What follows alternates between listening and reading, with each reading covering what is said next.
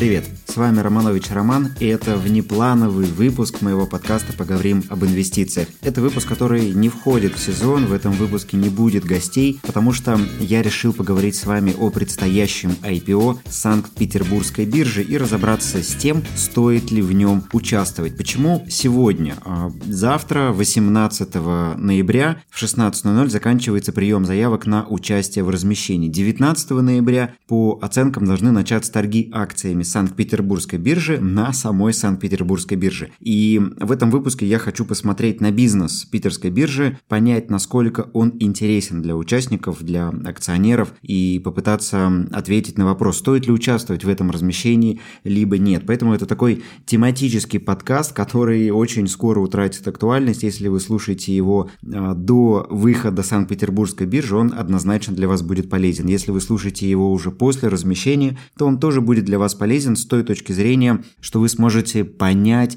как я смотрю на бизнесы, как оцениваю бизнесы, как в принципе а, на что смотреть при а, размещении акций компаний на площадках. Ну и в целом для долгосрочных инвестиций это будет полезный выпуск, потому что мы посмотрим на то, как развивается бизнес а, биржи сейчас и какие у него перспективы. В общем, вот такая вводная к сегодняшнему выпуску. Интересно? Тогда поехали. Итак, Санкт-Петербургская биржа – это крупнейший организатор торгов иностранными ценными бумагами в России. Сегодня на площадке доступны 1724 иностранных акций и подавляющее большинство из этих бумаг американские. Но также представлены акции европейских компаний, к примеру, немцев, а немного французов. А с 2019 года питерская биржа совершила настоящий прорыв в доступности иностранных ценных бумаг для российского инвестора, а тот инвестиционный бум, бум, который случился в 2020 году, только ускорил рост числа доступных на бирже бумаг и рост числа новых инвесторов, которые приходят на площадку. В своих а, отчетах о предстоящем IPO брокеры, которые, к слову, являются и организаторами размещений, и они же являются главными акционерами биржи, рассказывают потенциальным инвесторам о феноменальных результатах и призывают оставлять заявки на участие. И здесь я в очередной раз призываю вас быть бдительными, потому что вы должны четко понимать, что брокер в данном случае лицо заинтересованное, и хочется посмотреть на предстоящее размещение независимо, да, так немного со стороны, и разобраться, насколько там действительно действительно хорошо идут дела. Если смотреть на бизнес-компании, то очевидно, что любой бизнес биржи строится на комиссии. питерская биржа не исключение. Чем больше сделок совершают клиенты на бирже, тем больше денег зарабатывает сама биржа. И с этим у питерской а, площадки все хорошо, согласно проспекту эмиссии, которая компания опубликовала перед на IPO, 87% выручки приносят именно комиссионные доходы, а оставшиеся 13% это а, процентный доход и другое. Что интересно? Интересно то, что бизнес а, питерской биржи очень быстро растет. Если мы а, посмотрим на динамику, то многих она может просто ошеломить, потому что, к примеру, за весь 2019 год биржа заработала 715 миллионов рублей комиссионных. Не комиссионных, а в целом выручки. 715 миллионов за весь 2019 год. За половину 2021 было заработано 3,5 миллиарда рублей э, выручки со стороны площадки. Это очень бурный рост и Дальше мы посмотрим на то, что потенциал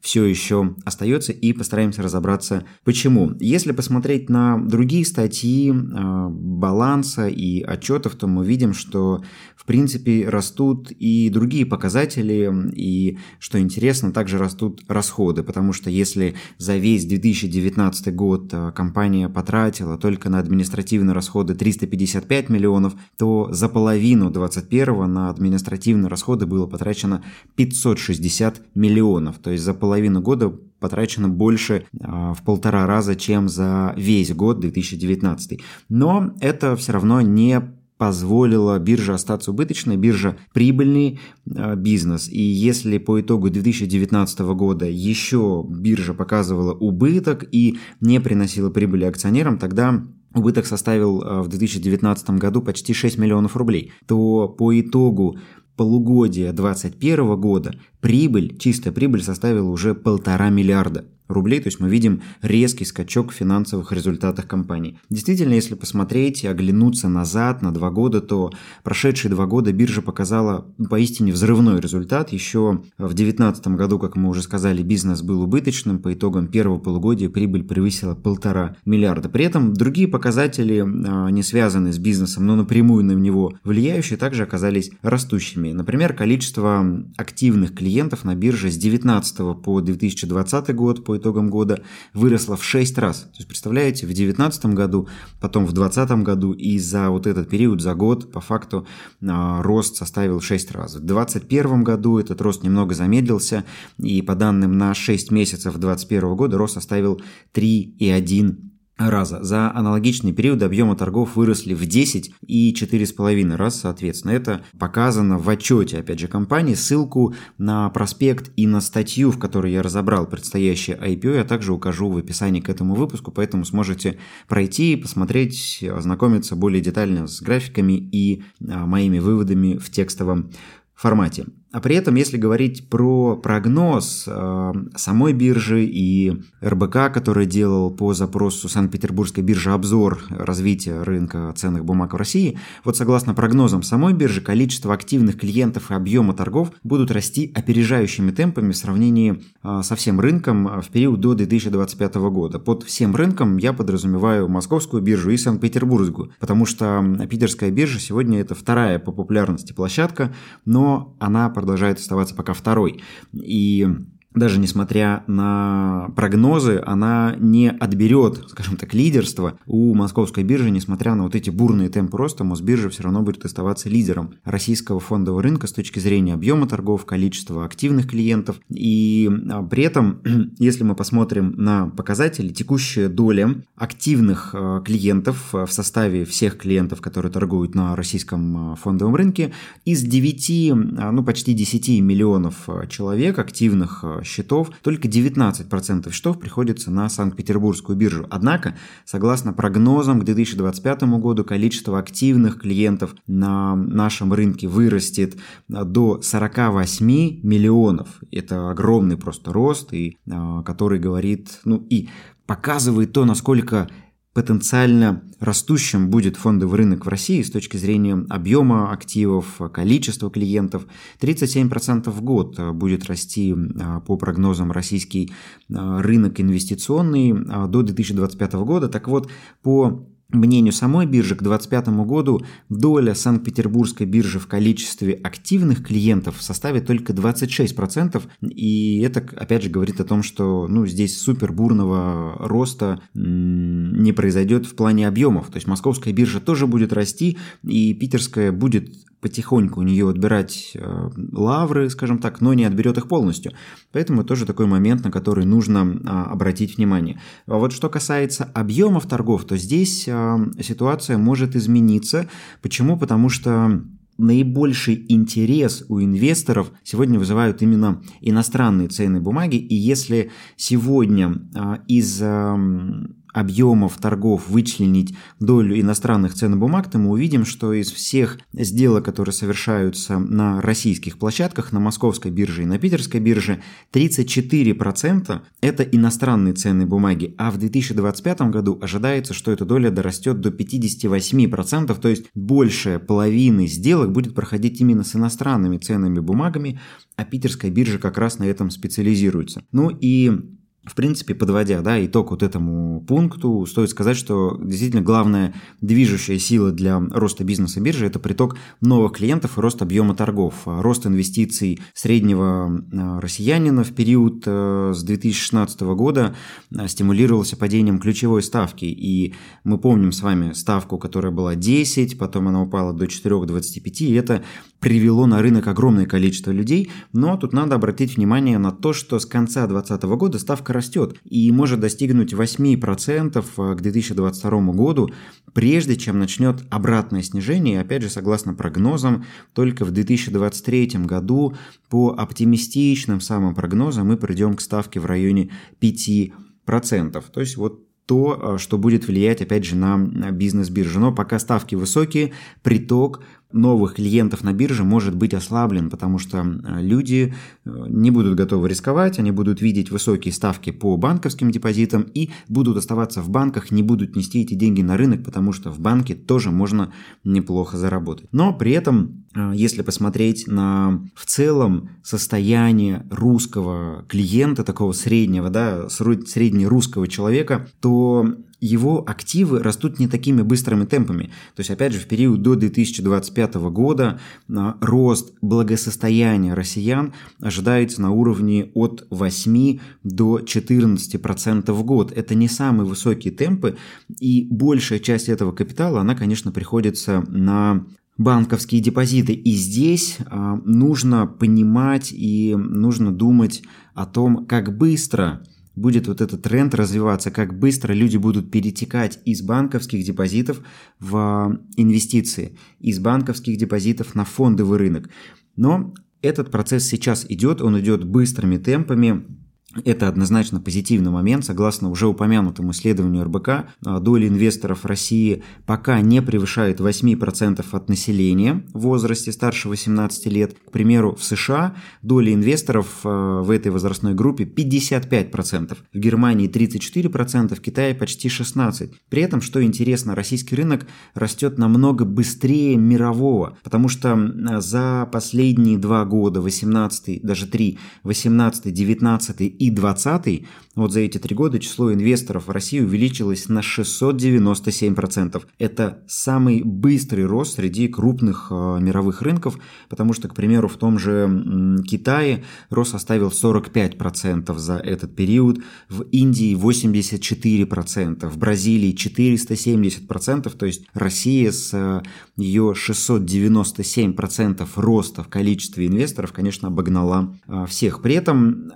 наибольший интерес вызывают именно иностранные ценные бумаги, что для питерской биржи хорошо. Согласно исследованию РБК, иностранные ценные бумаги будут постепенно отбирать долю в структуре владения акциями у российских инвесторов и к 2025 году практически сравняются с российскими. Если сейчас по итогу, к примеру, 2020 года большая часть, да, примерно 70% сделок приходилось именно на российские ценные бумаги, то к 2025 году мы видим, что эта доля практически уравняется и интерес к иностранным ценным бумагам будет расти опережающими темпами. Если смотреть на оценку бизнеса и отойти от финансовых показателей, от перспектив посмотреть, с какой оценкой питерская биржа выходит на рынок, то становится очень интересно. Почему? Потому что, на первый взгляд, компании, а, перспективы компании действительно выглядят очень привлекательно. Здесь и растущий рынок, и рост интереса к инвестициям в России, и рост интереса к иностранным ценным бумагам. Но чтобы понять, насколько привлекательна биржа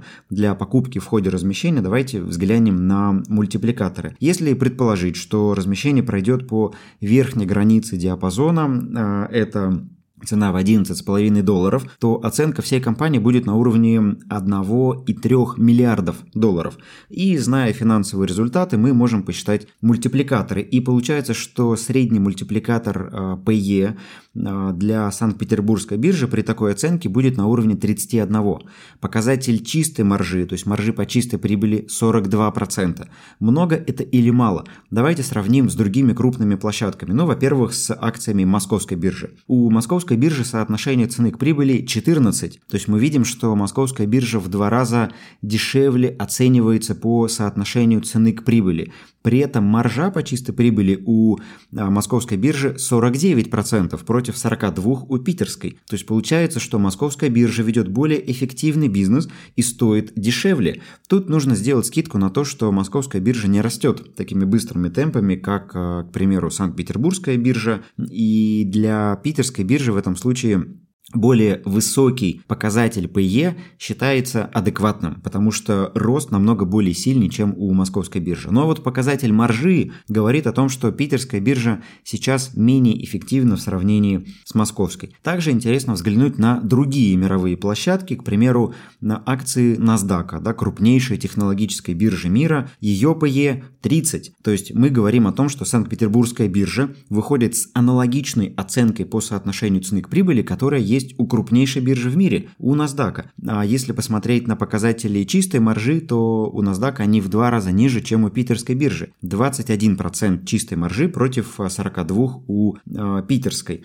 Другие американские площадки, к примеру, TradeWeb или Market Access, которые торгуют облигациями, имеют соотношение PE 83 и 52 соответственно. То есть 83 годовых прибыли стоит TradeView, 52 годовых прибыли стоит Market Access. При этом маржинальность этих компаний 20 и 35% соответственно. То есть здесь мы видим следующую картину. В отношении мировых аналогов Санкт-Петербургская биржа выглядит более эффективным бизнесом, но при этом стоит примерно так же, как они. Если сравнить с русскими бизнесами, с биржей московской, то мы увидим, что питерская оценивается дороже а, при текущих а, уровнях. Опять же, нужно сделать скидку на то, что американские площадки, американский рынок в принципе оценивается дороже, и то, что российская компания выходит с мультипликаторами аналогичными американским компаниям, уже вызывает а, некие подозрения, мнение относительно, а не переоценена ли эта компания. Поэтому а, здесь мы видим, что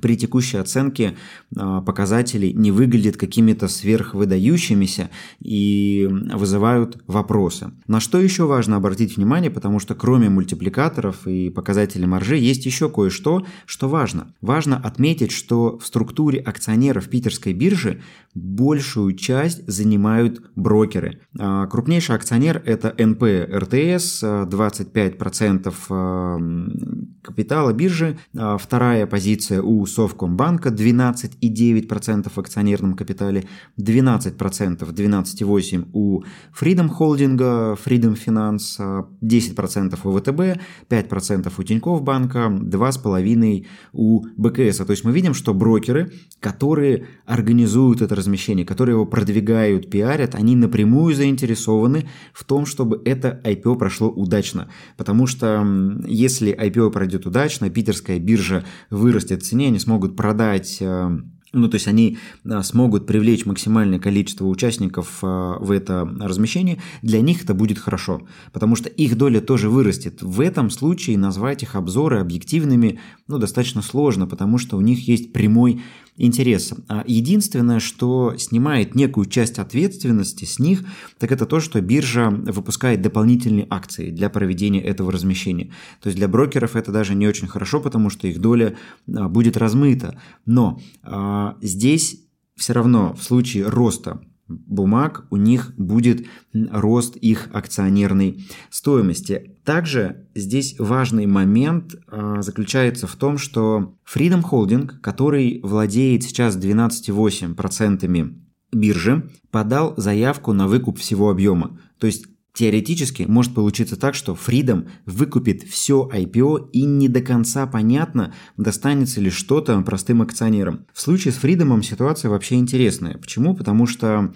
э, Freedom в сентябре провел так называемое pre-IPO Санкт-Петербургской биржи, продал до размещения часть своих акций, которыми он владел, э, и тогда клиенты купили акции за 13 долларов 40 центов а оценка компании составила полтора миллиарда долларов. Обратите внимание, что само IPO проходит с оценкой в 1,3 миллиарда долларов, а максимальная планка это 11,5 долларов. То есть получается, что если а, сейчас Freedom выкупит все размещение, то это будет, ну, по сути, такой сделкой века. И получится, что Freedom сначала продал свою долю клиентам в сентябре по 13,4, а теперь выкупает эту долю обратно по 11,5 уже с открытого рынка. Это очень такая интересная история и olayım Любопытно будет посмотреть, а достанется ли что-нибудь простым клиентам, если все заберет Freedom. Также я еще раз обращу внимание, что сейчас лидирующие позиции в России занимает именно московская биржа, которая тоже не сидит на месте и также запускает торги иностранными ценными бумагами. При этом, в отличие от питерской биржи, на Мосбирже акции иностранных компаний торгуются сразу в рублях, что снижает издержки клиентов на комиссии, ведь перед покупкой акций им не нужно покупать доллары, они сразу покупают в рублях, И это, к слову, упрощает для инвестора понимание фин-результата, потому что налоги в России платятся в рублях, и если вы покупаете акцию в долларах, э, вроде как вам кажется, что в долларах ее цена выросла и вы заработали, но изменившийся курс рубля к доллару может э, свести на нет ваш финансовый результат, и вы на самом деле не заработали, а либо остались в нулях, либо даже потеряли. В случае с московской биржей этот риск уходит,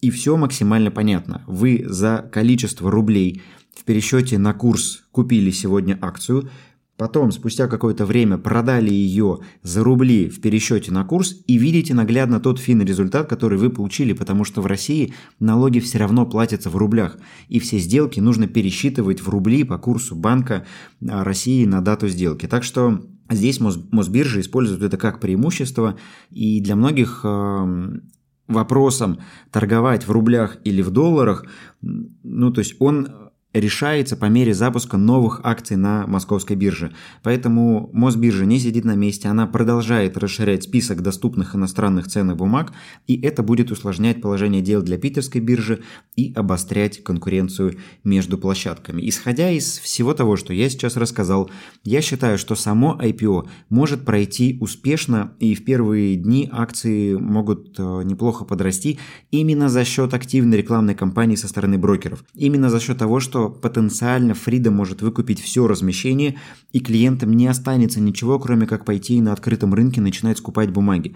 С другой стороны, в перспективе года я думаю, что акции можно будет купить дешевле, чем на IPO, потому что мы все равно сейчас находимся на таком достаточно высоком а, рынке, и Питерская биржа оценена все равно дороже, чем Мосбиржа, несмотря на более высокие темпы роста, такая оценка мне кажется а, высоковатой. С другой стороны, если смотреть в долгосрочную перспективу, если вы рассматриваете покупку акций биржи на срок более трех лет, то они выглядят вполне привлекательными. Я думаю, что обе компании, в принципе, и Мосбиржа, и Питерская биржа, имеют право на место в портфеле долгосрочного инвестора, который инвестирует на российском рынке, потому что обе они хорошо растут, Питерская пока растет быстрее, обе они имеют прекрасные показатели маржи, низкие оценки в сравнении с э, мировыми аналогами, так что здесь уже принимайте э, решение, я лично буду наблюдать со стороны и, возможно, поучаствую